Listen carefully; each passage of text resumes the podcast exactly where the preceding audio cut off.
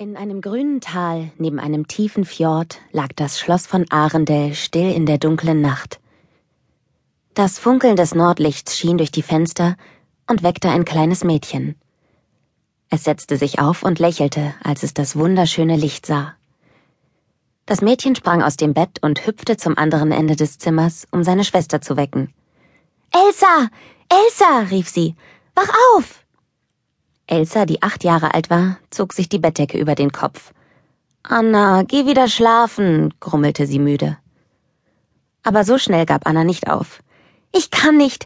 Die Nordlichter sind wach, also bin ich auch wach, sagte sie.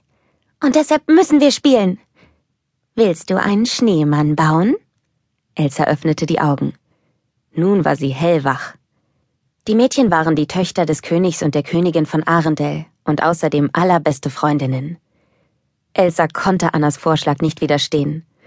Lachend rannten die Schwestern in ihren Nachthemden den Flur entlang zum großen Saal, wo alle königlichen Bälle stattfanden.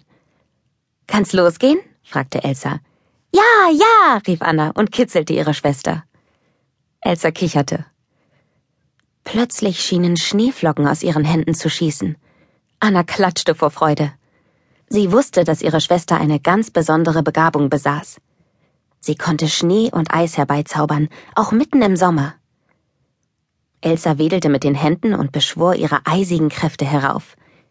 In Windeseile füllte sich der große Saal mit weichem Schnee und verwandelte sich in einen Winterspielplatz. Dann stampfte Elsa auf und eine dicke Schicht Eis breitete sich auf dem Parkettboden aus. Anna hüpfte vor Freude auf und ab. Zusammen machten sie sich an den Schneemann.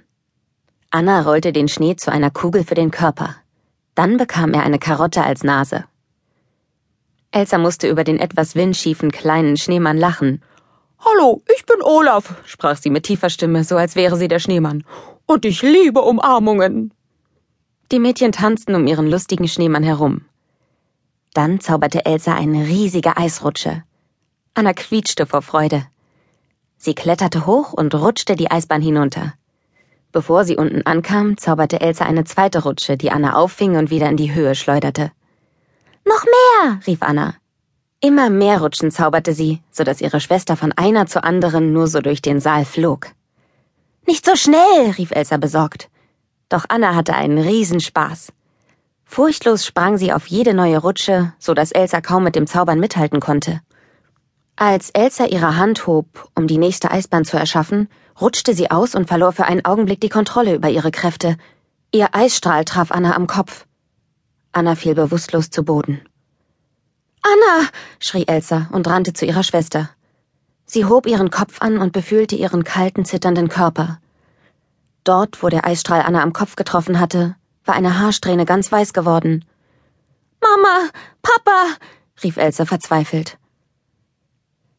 Während Elsa angsterfüllt am Boden hockte, bildeten sich an der Decke und um die Mädchen herum spitze Eiszapfen.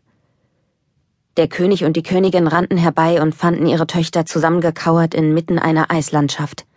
Sie wussten, dass Elsa die Fähigkeit hatte, Eis zu zaubern, aber ihre ganze Kraft hatten auch sie noch nie gesehen. Elsa, rief der König, es gerät außer Kontrolle. Es war ein Unfall, schluchzte Elsa verzweifelt. Es tut mir so leid. In der Schlossbibliothek war es dunkel, aber der König wusste, wonach er suchte. Ein uraltes Buch mit Weisheiten aus vergangenen Jahrhunderten. Als er es gefunden hatte, zog er es aus dem Regal und schlug schnell die Seite auf, die er brauchte. Dort war ein Troll abgebildet, der ein Stück des Nordlichts in seinen Händen zu halten schien. Vor ihm lag eine verwundete Frau, die er mit Hilfe der Magie der Lichter zu heilen versuchte. Der König blätterte um und entdeckte zwischen den Seiten ein zerknittertes Dokument. Vorsichtig faltete er die vergilbte Karte auseinander. Der König und die Königin verloren keine Zeit.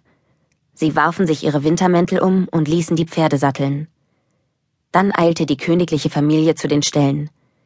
Elsa ritt mit auf dem Pferd der Königin, während der König Anna in den Armen hielt. Die Pferde sprengten den Bergpfad hinauf. Genau in diesem Moment wanderten Christoph und Sven unter dem hellen Nordlicht den Berg herunter.